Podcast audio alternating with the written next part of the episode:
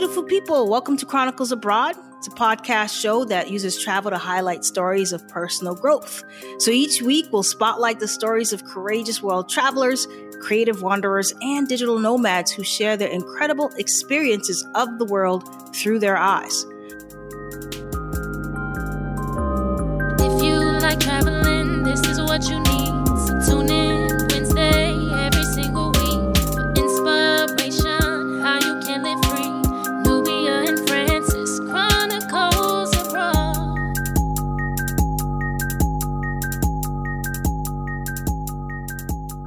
Welcome to Chronicles Abroad. I am your co host, Nubia, And I'm Francis. and we have a great show for you today. We have an award winning illustrator who is now a neo shaman, Harry Bates. Welcome to the show. Thank you. So, Harry, can you tell our listeners a little bit about how you became an award winning illustrator? Okay, well, um, I, I guess it uh, started from my childhood, actually. As a kid, I had a talent for for art. Along the way, boy, I think, I'm sorry. Anyway, I did have a talent for art when I was a kid. My mother, at, at some point, realized that that seemed to be something that I was more interested in doing than being a doctor or a lawyer or any of that sort of thing. So she uh, went about finding information uh, for myself and as well as my older sister, who also was a talented illustrator, still is, of course. And one thing led to another. Went to art school, Art Institute of Pittsburgh, back in the uh, the early mid '70s, and from there moved to Los Angeles to uh, try to start my career. And then from there, I ended up in New York City, where my career actually took off. Okay, great. So, I mean, was art always a passion of yours, though? When I mean, you know, every parent wants their children to be a doctor, a lawyer, and all that that stuff. But was drawing ever something that you really enjoyed doing prior to going to law, um, art school? Yeah, for me, it was something I really enjoyed doing because it, it just calmed me. You know, just kept me in a very calm place, just uh, focusing on, you know, doing portraits, you know, just drawing anything that came to mind. Funny thing about it is that my first time actually attempting to draw was just watching my sister draw stick figures in the back of a book that was actually was a library book. Not the And library so book. I just, yeah, so you know, so of course, you know, I'm looking at it and say, "Oh, that's interesting. Let me try it." You know, and I remember, you know, my first uh, drawings were these little stick figures, that, you know, similar to my sister's, and then from there, I can't even tell you how I ended up just getting more and more involved in actually um, just rendering and, and getting really good at it. Yeah, well, I mean, because your clientele is extensive. Um, your client list. I mean, you've worked for like Martha Stewart Living, Wall Street Journal, Reader's Digest. I mean, how does that even? How do you trip upon that? I mean, were you just doing illustrations and someone reached out to you, or were you actively seeking these type of? Well, after art school, you know, you try to um, in in commercial art. Basically, it's just you know, in, under the the, uh, the the with commercial art. So illustration, production work, and all that was commercial art. I was a natural illustrator, but when you first get out of school, you know, you just have to find some kind of um, of um, employment within the industry. And after doing that, I mean, I did things from uh, doing portraits at Magic Mountain, you know, amusement park in Valencia, California, you know, to uh, just very uh, small mom and pop shops and things like that when I was living in, in Los Angeles. Uh, there, I met a guy who uh, was also had gone to um, art school in um, in uh, Pasadena, and he seemed to have a little more of a uh, in on how the business worked. In other words, his father had an agency, and uh, well, his father had passed by that time, but his father had an agency, and he had some insight. And we became pretty good uh, friends over the years.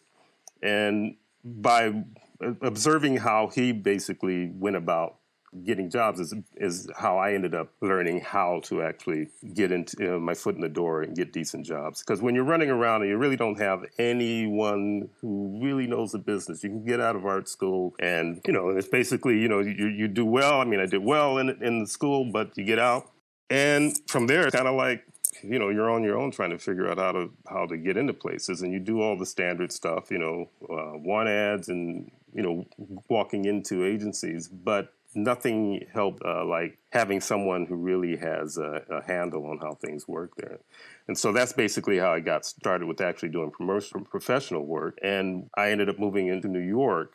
Did a lot of uh, you know walking from one agency to to the next and showing my portfolio. And that's basically how I got started. But what really got me to the point where I was actually doing work for uh, you know, large companies and Martha Stewart and those guys was that I took out, made an investment in a, uh, a an ad at that time. There, there were these, um, there still are these books that for professional illustrators and, and photographers where you pay for an ad and these books go around to all the uh, the major companies and not so major companies and if they like what they uh, what they see, they'll call you. I made this investment. At the time, it was a book called The Black Book. Uh, agencies saw my work; they liked it. Of course, by that time, I was already working for the Wall Street Journal. That was like an entry position for me when I first moved to New York. Which again, I got that due to my friend who had an in somehow, and he was working there, and then he left and told me there was a vacancy, and then you know I ended up working for them doing freelance, and then went on staff with them. But during that time, I, I ended up uh, taking out an ad uh, in the Black Book with another one of the illustrators, head illustrators at the Wall Street Journal. And from that point on, our, our uh, whole professional status changed. Wow, what a journey. Now, Harry, your illustrations are incredible, absolutely incredible. So, what were some of your favorite projects that you uh, produced and that you worked on?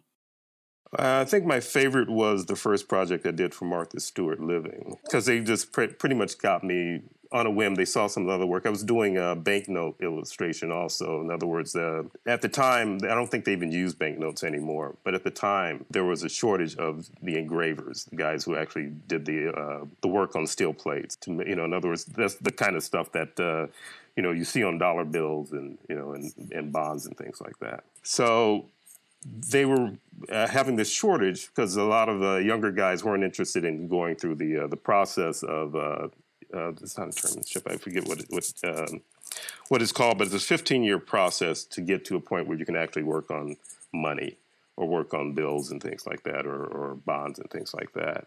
And there were a lot of younger uh, artists at the time who weren't interested in going through it. So the older guys were just starting to die off. So they came to the Wall Street Journal and uh, looked up a couple of the illustrators who were doing, you know, we were doing those portraits for the, uh, you know, for the paper, and they figured, well, you know, that's close to the style that they needed.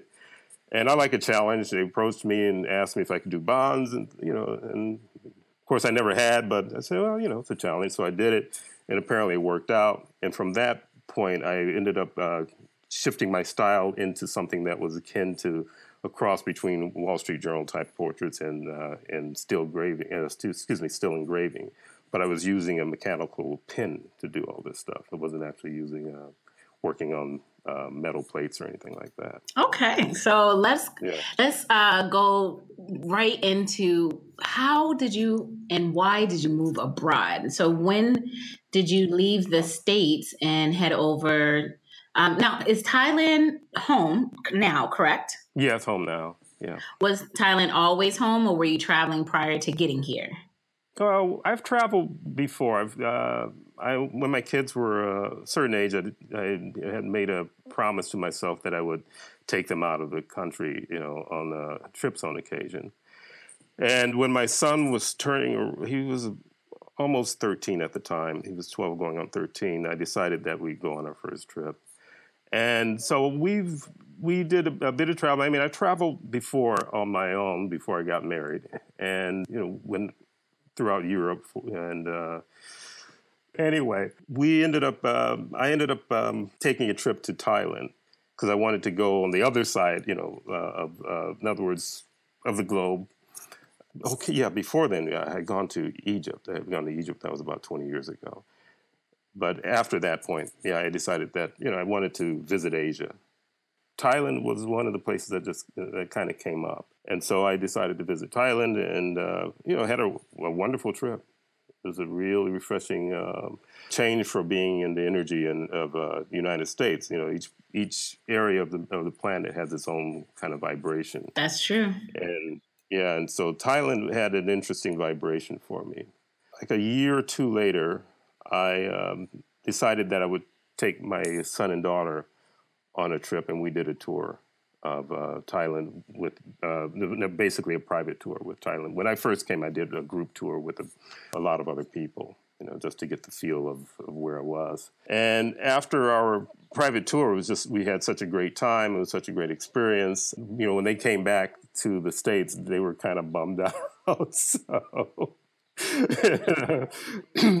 everything looked gray to them all of a sudden. So, but uh, unfortunately, at the time, I was going through the breakup of my marriage. So, one thing led to the, uh, to another. The marriage was breaking up which affected everything, including my my business for a while. Within that time, my I talked to my kids, and they wanted to uh, finish school in overseas, and Thailand was the place that we um, you know, that we decided, and in particular Chiang Mai. Oh wow! So it was pretty much the kids that got you guys over here for a longer period of time. Yeah, I mean, if they didn't if they didn't want to go, I probably would not have left the states.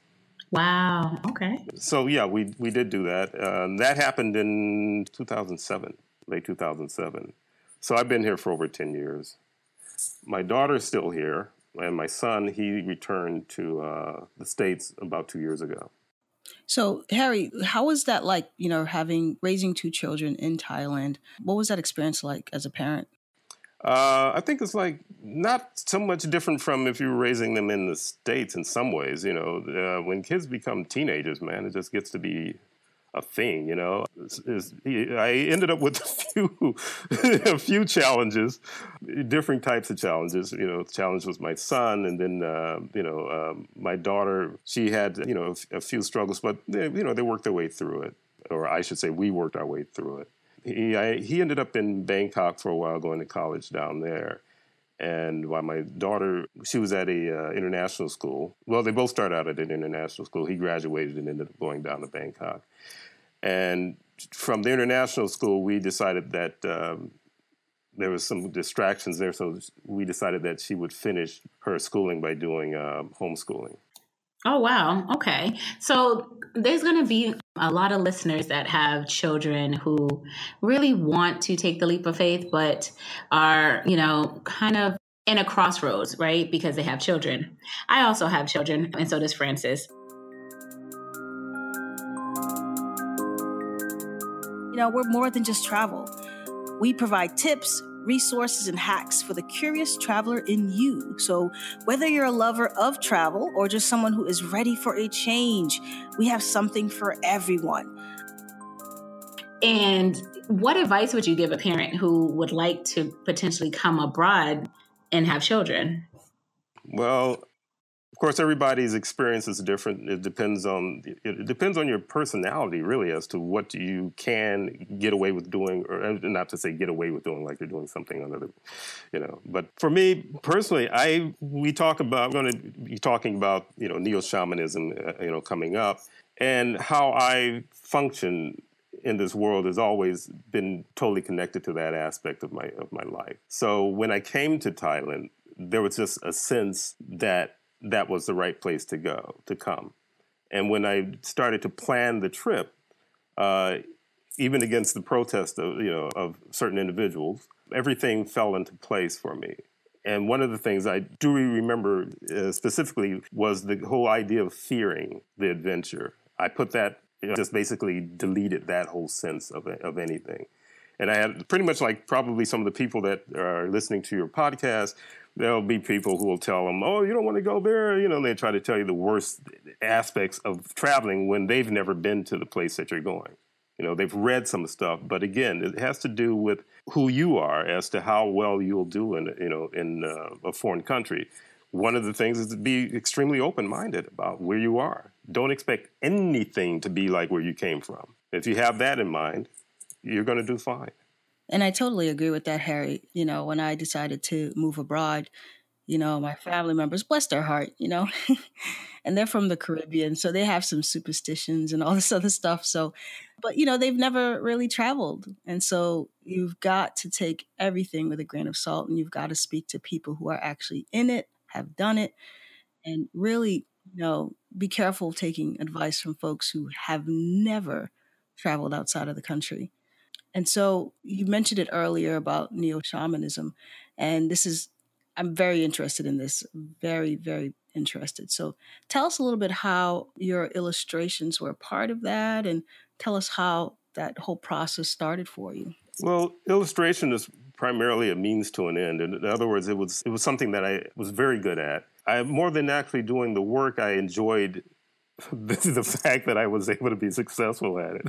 you know, so that was uh, the major part of it at the time. But um, as far as with um, art is just one of those things that's part of a of a um, if you think in terms of universal consciousness of, of, you know that those type of skills art anything that's creative has a stronger connection to the other side because you're using other aspects of your of your consciousness of your awareness to create the things that you create. It's like how does one create a, an original score? You know where does it come from? You know, it comes from a place that, in other words, that's not really that, you know, defined in this world, but it has to do with your connection to your own higher consciousness and then just the energy that floats around the universe, you know. So when it came to uh, neo shamanism, that's a that's basically a journey as well. I mean, I have numerous, uh, have a family of uh, seven, you know, I have six siblings, five sisters, one brother, and of my sisters, three of them are psychic, one of them extremely so. So it was something that was kind of natural for us. We it kind of evolved with us uh, as kids being aware that we were experiencing different things and we would share that information. My mother also is sensitive and she was never one who practiced, but she would tell us the stories of things that would happen and things, know, spirits were showing up and, you know, or something manifesting inside the house and, and things like that. And, you know, so from there we had a pretty healthy uh, curiosity about it. But what really um, pushed me further on was just my own personal experiences with things that went bump in the night and then trying to figure out what the heck they were. So I spent a, getting my hand a long time, decades, uh, books and things that I, you know, that would pertain to the experiences that I was having. And one thing led to another. I, I started to learn aspects of what was going on on the other side and from there, you know, I ended up just getting more and more into. Um, I'm not sure if this really explained, but just getting more and more into uh, the mystical. Okay, great. So, for those of our audience who are not sure what neo shamanism is, can you explain what that is? Yeah, neo shamanism is just a term that I, I coined it because I couldn't really find anything that really related to uh, what I do other than shamanism. Shamanism has to do with uh, dealing with as many aspects of the other side as you know as as make themselves available to you. When you're basically doing things like you know healing work someone has some kind of a of a disease discomfort injury or whatever we usually tap into that other side to see what the problem is. Sometimes if someone is having a series of, of accidents or, or what they considered bad luck nine times out of ten from my experience it has to do with something that's on the other side. And the key to understanding neo-shamanism is understanding that everything in the universe is consciousness. So everything is energetic consciousness, even the air that we breathe, the, you know, and everything, basically everything. So when I deal with someone and uh, as far as like healing, I'm looking to see what's on the other side that's affecting them, and certain things purposely will affect the person. You'll find someone all of a sudden getting sick, and that has to do with something that's a consciousness on the other side affecting that person's energy. Wow. I don't know if I went off the rails on that. No, no, no. I, I, totally understand it. Like I said, I'm, I'm my family's from the Caribbean. We're Haitian, so we we understand all the how the spirit stuff. And I have an aunt who is very spiritual in that sense, and every dream she has typically comes true. So walk us through what's that like for you when you are doing uh, the healing process with someone, and you know what does that look like if you're able to share with us. Yeah, I can. Uh, the first part of it, which is extremely important, is conversation. We'll do a session uh, before the session starts. I'll sit and one, we need to find out what you are looking for, you know, from your visit.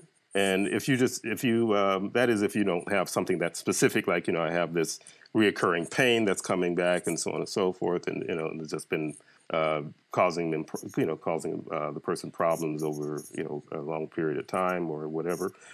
I'll have a conversation with you to see where you are, to see how open your consciousness is. So I'll ask certain questions about what kinds of experiences you might have had.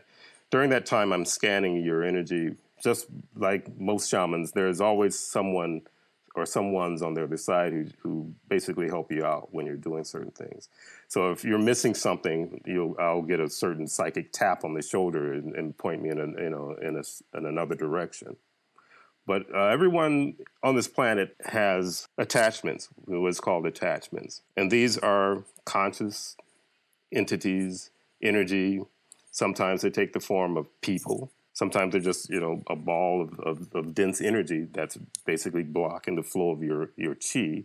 So part of my work is has some aspects of reiki in it. Also i use muscle testing a lot which basically i'm using your own body consciousness to answer questions.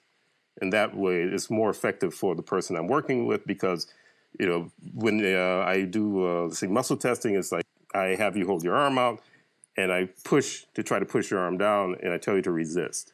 You know, resist, your arm should lock, shouldn't be able to move it. Then I'll tell your body to release the arm, and, but you still try to keep your arms, in other words, straight and, you know, and resist, but your arm should go down, which is nine times out of 10 it does. Depending on how much contamination or how many attachments a person has, I have to work through it sometimes because their arm just won't, won't want to move. So again, when I'm dealing with that, I'm, I'm you know, like I said, I, I, I'll talk to the person to get a gist of where they're at.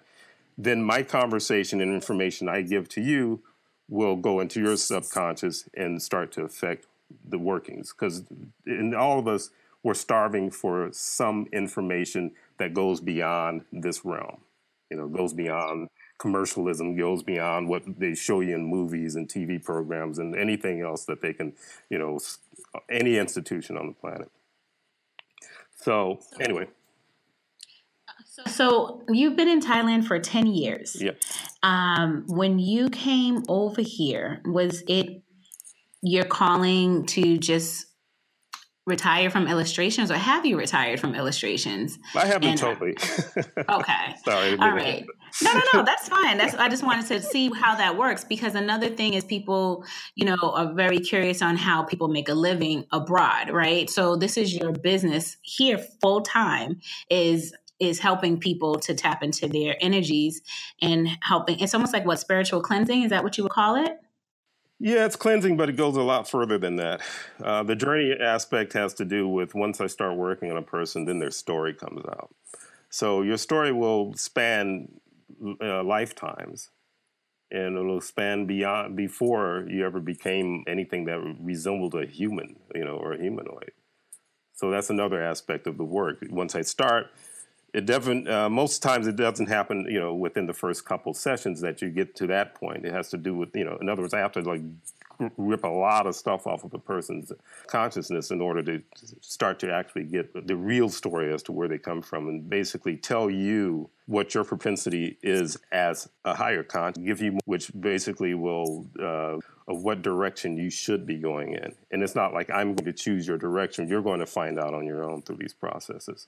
Yeah, that's great. Because I was actually just thinking, okay, so somebody comes to you and you ask a series of questions, then you get a sense of their energy, then you do a little bit of body work.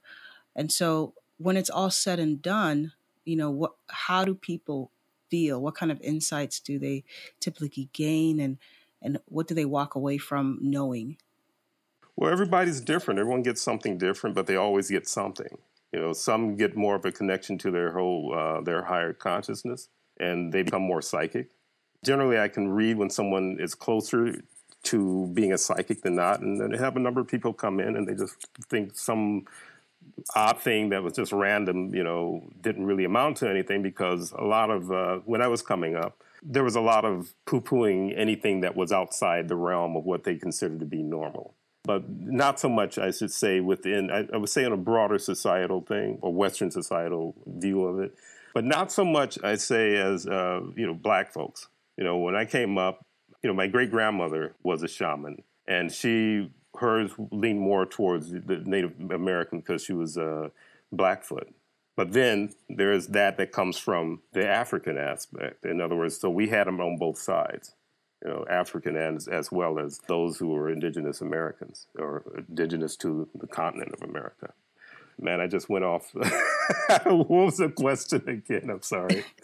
no, I was no.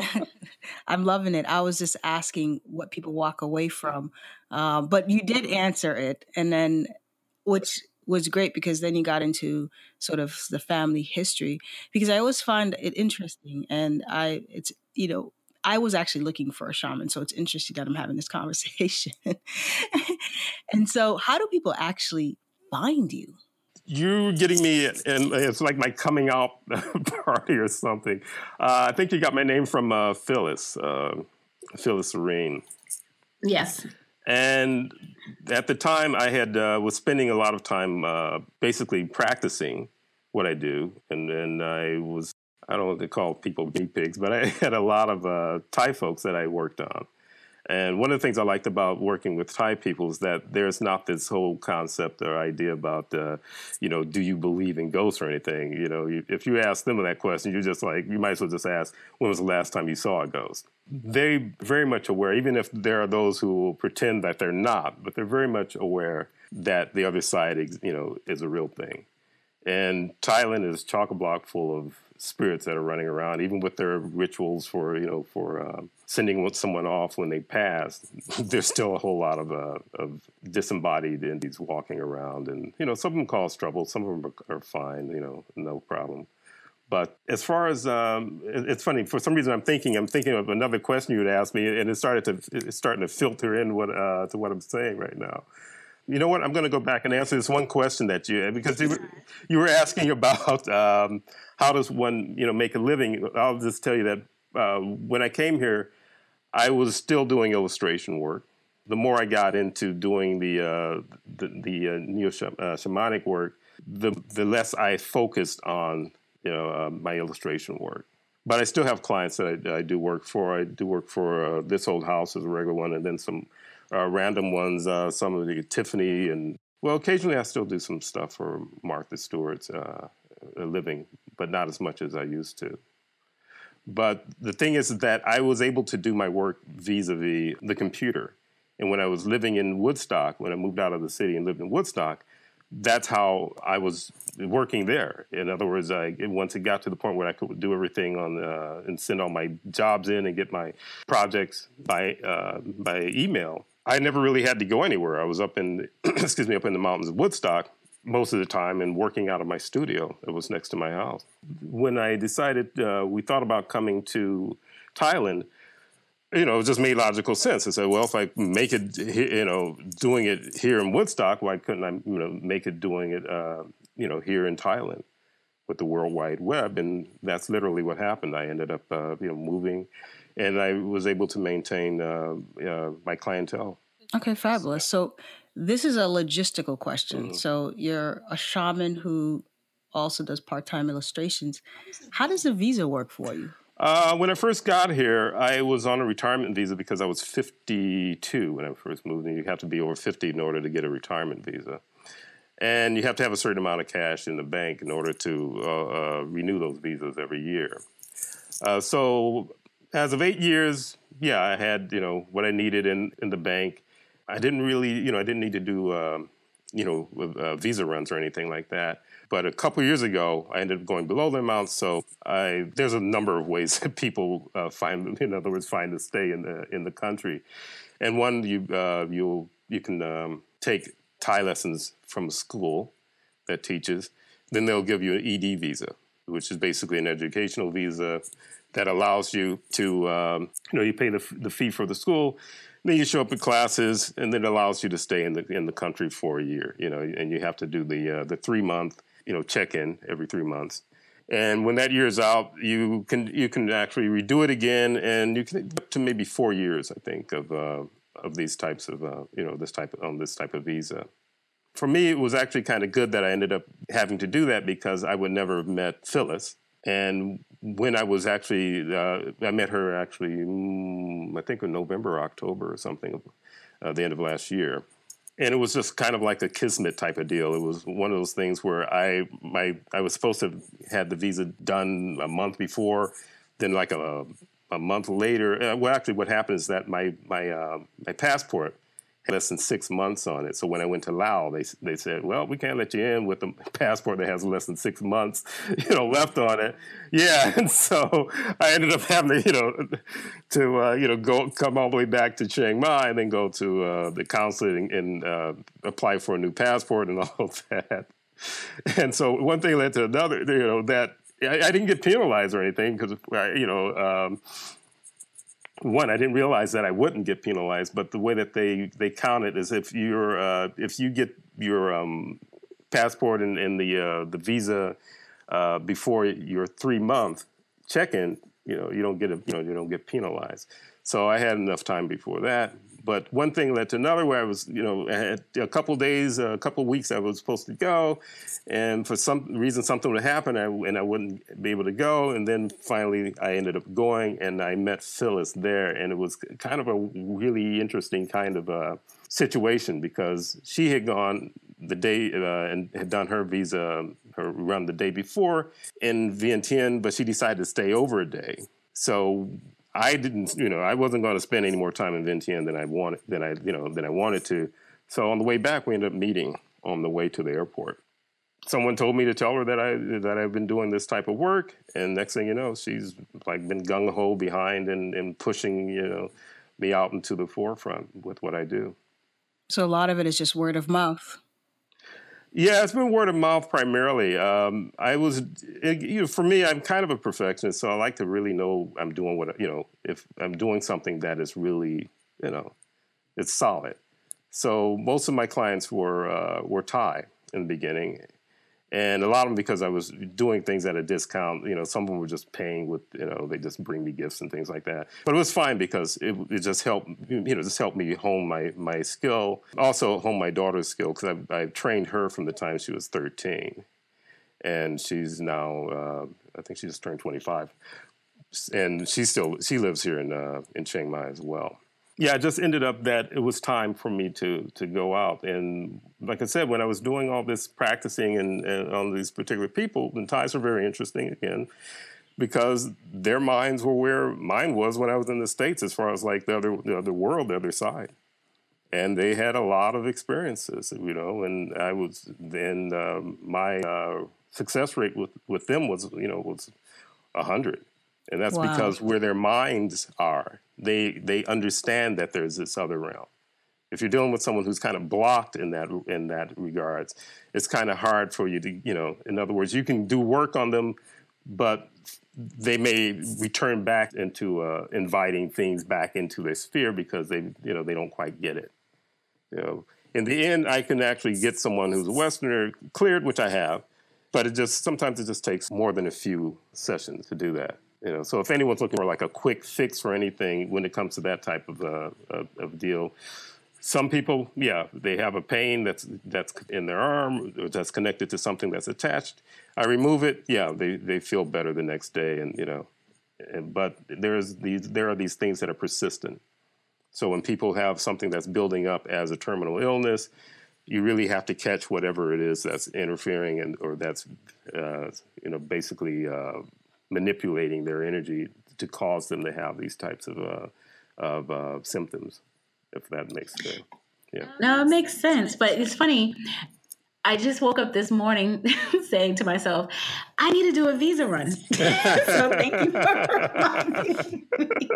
I think that's the one thing I can tell people about living abroad if you're not on a visa that has you in a country for a long period of time or for like a full year. It is a pain because I actually do the month to month, the 30 day Oh wow. In and out. Yeah, for right now. I've only been in Thailand now since August. So it's been close to, you know, a little over six months. And um, so I'm getting a hang of it. But I woke up this morning saying, Oh my goodness, uh, yeah, I gotta go on a visa run. so when I heard your story, I'm like, Yeah, okay. Yeah. Yeah, if you can afford it, I would do a a, um, a school visa, basically, ED visa. And they claim mandatorily you're supposed to spend three hours, six hours actually a week so it's like two days a week where you know the school will ask you to show up and you know and attend classes. Uh, the classes I did first one I did. There were a number of people who were coming. You know, some were you know Chinese and Vietnamese and whatever, and some from America, whatever. And it was me and this other French guy in there. And we were, I really wanted to learn how to read Thai, which is a bear in itself.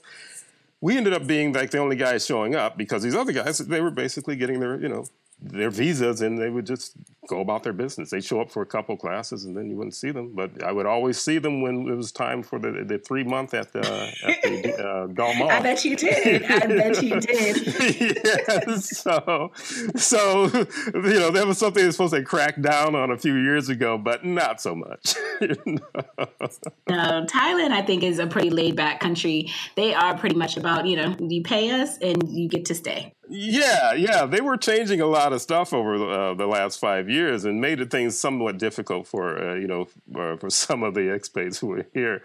But you know they find ways around their own you know their own rules. So yeah, they're pretty laid back about it, and that's one of the things I actually do like about uh, Thailand is you know even when it comes to how they drive around on the road, they're not the best drivers, but you know, if you're, I mean, I lived in New York City, so I'm a, you know, I'm a defensive driver, so I'm used to looking, you know, looking over my shoulder every every few seconds. But I find that, yeah, you know, that the whole strictness of uh, like how the states and and then too, dealing with the police here is just a totally different thing, you know. You know, I lived in Los Angeles and I've lived, you know, in this in this in New York and in LA, you know, they just bug you because you're a brother. You know, that was just that was the way it was when I was there. You know, and here they don't bug you, for, you know, for being a brother. They'll bug you for being, being a tourist, but they really won't bug you. They'll just try to catch you with these checkpoints. And if you don't have your uh, your you're driving a, a, bike and you don't have a license, you know, they'll like. Uh, you know. you know. But then if even if like, you have the license, give me a thousand bucks. yeah, about a baht or a ticket, and you have to go to the police station, and you know, and, and sometimes actually going to the police station is cheaper. So it's so true. Yeah. So Harry, let me ask you. So we're just going to transition a little mm-hmm. bit. So, do you? How often do you visit the states? Do you go back, or what's that like? I haven't been back in ten years. oh no, are you? uh, I, I, have no desire to go back to that place. I've been to Tibet. I've been oh, wow. to Egypt. I've been to China. but I, you know, I've been to Laos. I've been to uh, Burma. No, I know what's in the states, and I can feel still feel it. I have a lot of family there. You know, we communicate via you know by I mean uh, via Skype. Um, you know, and some of them uh, had come out. My older sister uh, used to come out and visit me. You know, uh, once a year or whatever. But um, no, there's there's something about the uh, the states that I just really have no you know interest in in, in uh, experiencing anymore. Being out of the states is a lot more uh, fulfilling for me, and I you know I'm I'm I'm in. I feel like I'm in the world when I'm out of the, America. I agree. I agree. I haven't even been gone yeah. for a full year, and um, totally not interested in going back to the states. Um, so my children yeah. are 21 and 18.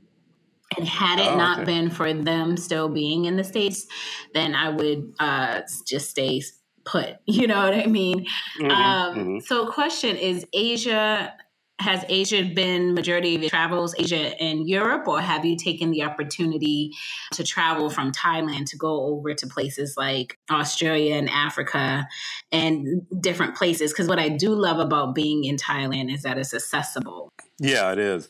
Uh, yeah, this year uh, past uh, in uh, in April, I went to um, visit my friends in Egypt, and we did a, uh, a spiritual tour. Yeah, so he's um, he does um, shamanic work as well, but he uses fragrances for a lot of his work, and he does Reiki as well.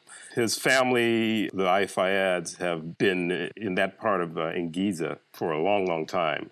He has a picture of a, their house before the government moved them from in front of the, the um, in front of the Sphinx. They used to live like right in front of the Sphinx. And so, yeah, so uh, I've known him for about 20 years. You know, and he's been a good friend. And so I asked for, uh, you know, I said, I'm getting that, you know, my, my daughter and I, we need to uh, come to Egypt, you know, and he's been trying to get me to come for a while anyway again. And he put together a package for me, and it was like wonderful Oh, it was the best trip ever. And so we went to, you know, some of the various places that most people go to. And then we went to uh, off the beaten path, went into, uh, you know, you go and do these tours, you go into pyramids and so on and so forth. Certain pyramids I didn't need to go into, you know, I was just getting information while I was there.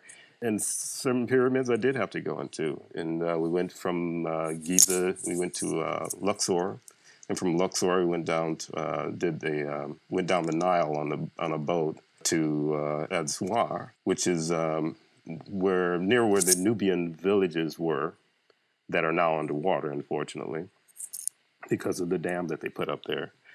So we did that. We went to uh, you know the Valley of the Kings and Queens and picked up a lot of information on uh, how the female hierarchy actually worked in Egypt, which is not really anything that you're going to find in writing. It was just a really wonderful, mystical experience. Very wonderful. So I didn't know if you wanted me just to get all the way into my Egypt trip, but anyway. No, that's fine. That's fine. It, I mean, the thing about it is, I, I want our listeners to understand that, you know, travel doesn't have to be scary, right? Like you can go and just have such a good time. You meet people along the way, you develop friendships, you develop new relationships, you learn something about yourself in the midst of it, you know. Um, and can you let us know maybe a lesson that you've learned throughout your tenure, you know, abroad? One of the things I find that helps me is if I'm going to a, a country I haven't been to before. When I, I, went to Tibet, I had to go through China, when I was, so I was in China for a bit every now and then, you know, you'll somebody will kind of swindle you out of a few dollars or whatever. And I just look at it as just, you know, the cost of traveling. You know, if someone doesn't, you know, if I'm not foolish enough to allow someone to steal everything that I have, you know, that you know definitely bring you down a bit. But you know, there's always been a, a cabbie or somebody who you know weaseled a few more bucks out of me than the you know than the rate. You know, and you know, I just look at it and I go, eh, you know, whatever, you know, and I just keep moving. But you can't let little things like, you know, that really upset. In other words, what your uh, what your goal is. Your goal is actually to go and experience a new place, and and if you're in a if you or allow yourself to be in a I say a very I should say just up mode or or very balanced, you know, uh, temperament you tend to have a much better time, even in spite of something like that happening. You find that it, you know, it may happen maybe once or something like that. But the rest of the trip depends on how I interact with the other people. So if I'm laid back, which I tend to be, I'm, you know, and I, I'm laid back with my tour guides or whatever, you'll find that you, um, they'll open up more to you if you're laid back and you're chill, you know. And I've had tour guides who will tell me that you know they've had people who were just totally anal retentive and they were just all uptight, and it affected how they you know how the tour went and what they were willing to show them or, or, or how much they were willing to do for them on the you know on the tour. So that's one thing. Is just try to keep yourself, you know, just relax. It's not the end of the world. So someone, you know, uh, ripped you off of ten dollars more than you're supposed to, you know, pay for something. It's like, eh, you know, it's just a thing. It's fleeting. Know? Yeah, no, I totally agree with that because I always say sometimes when I have conversations with folks who, you know, they get upset with with certain things that happen. I'm like, just charge it to the travel game. That's the travel tax. That's the tax you pay travel. So you know, I my son got was actually visiting Thailand. He visited for the first time, and he got swindled. And I was like, "Listen, just give him a hundred extra baht, so we can be done with the situation." and that's all it took. He was fine with it, and we moved on. You know, yeah, well, hundred extra baht, three bucks. You know. you know, it's it's you know it's incredibly inexpensive to actually, you know, uh, buy your way out of certain little predicaments at times. It's like you know, extra hundred baht. Oh yeah, give them three dollars, and they say okay. You know, I mean, I lived in New York City, man, for years. It's like you know, you can't get away with anything for three dollars. you know. Yeah, I bet. But it's funny when you stay in that mentality. Like I, have noticed that the longer I stay in the, oh, it's only three dollars or oh, it's only nine dollars, you end up spending a lot more because you're consistently comparing it to the US prices. But I have to remind myself, Nubia, you're no longer in the US. So don't compare the prices. Look at what you're, you know, what you can afford now, what, you know, the prices now. Because I still, even though you know, I understand it's a lot cheaper. I don't like to be taken advantage of that at all. And that situation kind of happened to me in Indonesia, where I called a, a, a, Grab, which is the Asian version of Uber, and it was like 20,000 rupee or rupiah. And the driver ends up texting me and says, if you pay me 60,000, I'll come get you. oh, and I was floored. I was floored because I had never had something like that happen to me, you know? Wow.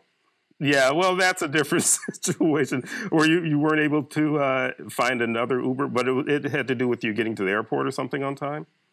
No, the funny thing about it is it was uh, late in the in the morning. So a few girlfriends and I had met up in Bali, so we went out, and it was after midnight. Mm-hmm. And when you're in Bali, there are no real taxis. I call them. They're mm-hmm. you know locals that have cars, and they'll you know they're private drivers. Yeah, right, right. A lot of times. Um, so you know I, I, didn't feel comfortable using one of the private drivers. I felt more comfortable using um, grab or uber because the app at least tracks you and that kind of stuff being a single woman abroad. And it was the it was only one person that kept coming up nobody else. And he and he knew it and he knew it. Oh, so oh, basically okay. you know i tried and then i had one of my girlfriends try and she got the same guy. And then it was just like it was like forget it. After this while we were just over it. It was such it was an experience that if someone had told me ahead of time i would have been prepared for it. But because i didn't know it really set the tone yeah, well, he obviously knew that he was one of the few in that area. That's why he's, you know, you know, he he's run that scam on more than a few people because he could. exactly. and then I find out later on that this is normal, and I'm like, this is not normal. This is not cool. And of course, this is an this is an Ubud, so it's a tourist capital of you know Bali. And I was just like, you know, I felt so bad. But anywho, so Harry Last question for you. Okay. So you have traveled abroad over the age of 50, am I not mistaken? Yeah, actually, I turned 63 last year.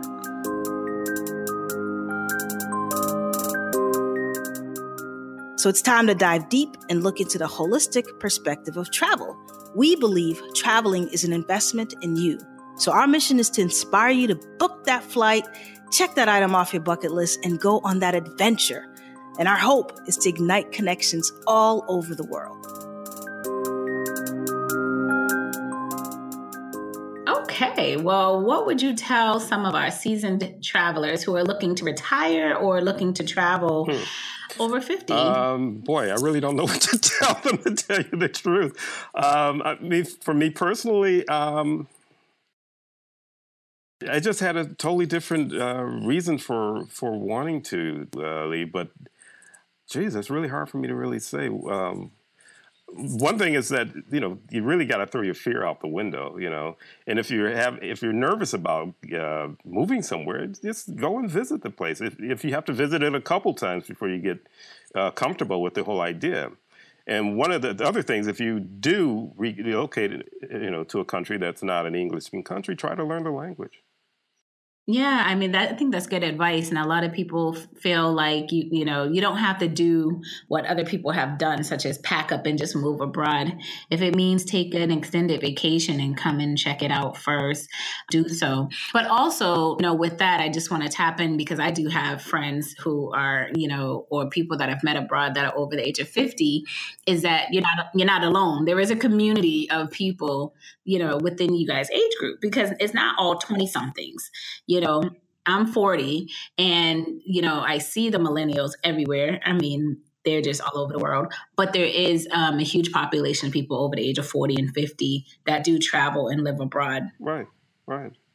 Yeah, so I thank you so much for joining us today. And I just look forward to meeting you physically since we both live in the same city. You know what? Best of luck to you in all your future endeavors. I thank you so much for being on the show. So, Harry, have a wonderful day and we'll talk to you soon. Thank you for tuning in to Chronicles Abroad. Please support us by sharing this podcast through your social media platforms. Head over to iTunes to subscribe, rate, and leave a review. Follow us on Instagram and hit that like button at Chronicles underscore abroad. Find us online at our website, chroniclesabroad.com, for tips, resources, and ways we can collaborate. So don't forget to join us next week for another episode. Until then, beautiful people, thanks for listening.